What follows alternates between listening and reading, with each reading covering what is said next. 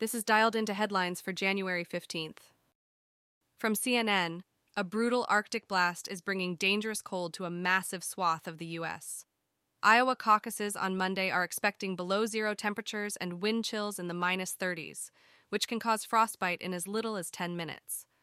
Over 140 daily cold records could be broken from Oregon to Mississippi, with Memphis, Dallas, and Nashville expected to stay below freezing for 72 consecutive hours. Treacherous travel is being reported, and wind chills of minus 45 can cause frostbite in as little as 5 minutes. Texas's electric load is under strain, prompting ERCOT to request electricity conservation. Snow is expected in the mid-Atlantic and Northeast, breaking snowless streaks for Washington, D.C., Philadelphia, and New York City.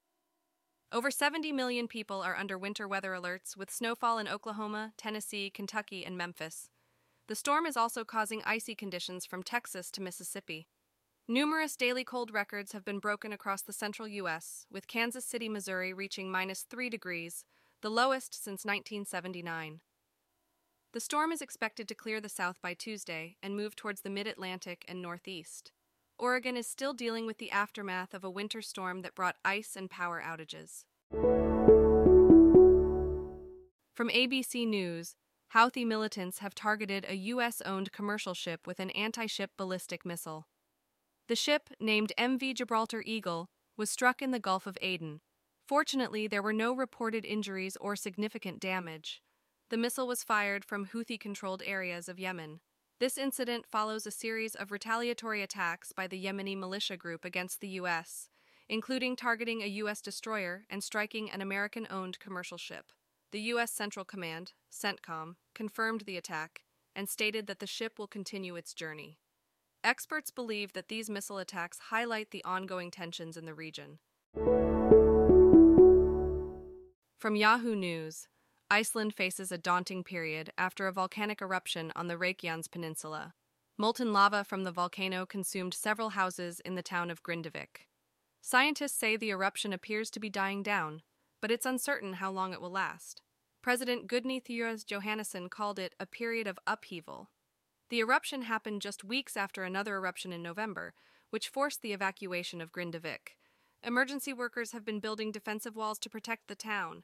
So far, no fatalities have been reported.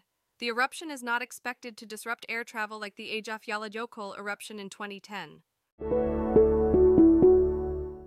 From USA Today, U.S. intercepts and shoots down Houthi missile aimed at Navy destroyer in Red Sea. U.S. fighter aircraft intercept and shoot down anti-ship cruise missile fired by Yemen-based Houthi rebels towards U.S. Navy destroyer. Separate incident sees missile fired from Yemen strike American-owned commercial ship named Eagle Gibraltar in Gulf of Aden. U.S. and U.K. airstrikes on Houthis in Yemen heighten fears of wider Middle East war. Houthi missile fired toward USS Laboon originated from Houthi-controlled area of Yemen. No injuries or damage reported. U.S.-owned ship hit by missile, investigation ongoing.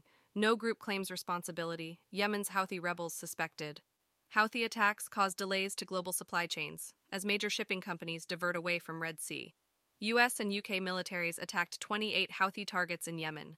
U.S. Secretary of Defense Lloyd Austin, recovering from surgery for prostate cancer, diagnosis kept secret for days. From BBC News, a suspected Palestinian car ramming attack in Israel has left a 70-year-old woman dead and 17 others injured. 2 Palestinians from the occupied West Bank have been arrested. The suspects used 3 stolen vehicles to run over pedestrians in different locations. Reports suggest that the woman was stabbed by one of the attackers before they took her car and used it to ram into people. The attackers then stole a second car and continued driving into people. The suspects, both from Hebron and entered Israel illegally, are in police custody. The incident comes during the ongoing war between Israel and Hamas in Gaza. Dialed In is written and read by artificial intelligence. You can find out more at dialedin.today. Soon we'll have CTA to provide feedback at dialedin.today/feedback and ask for new topics at dialedin.today/topics. Those don't exist yet, though.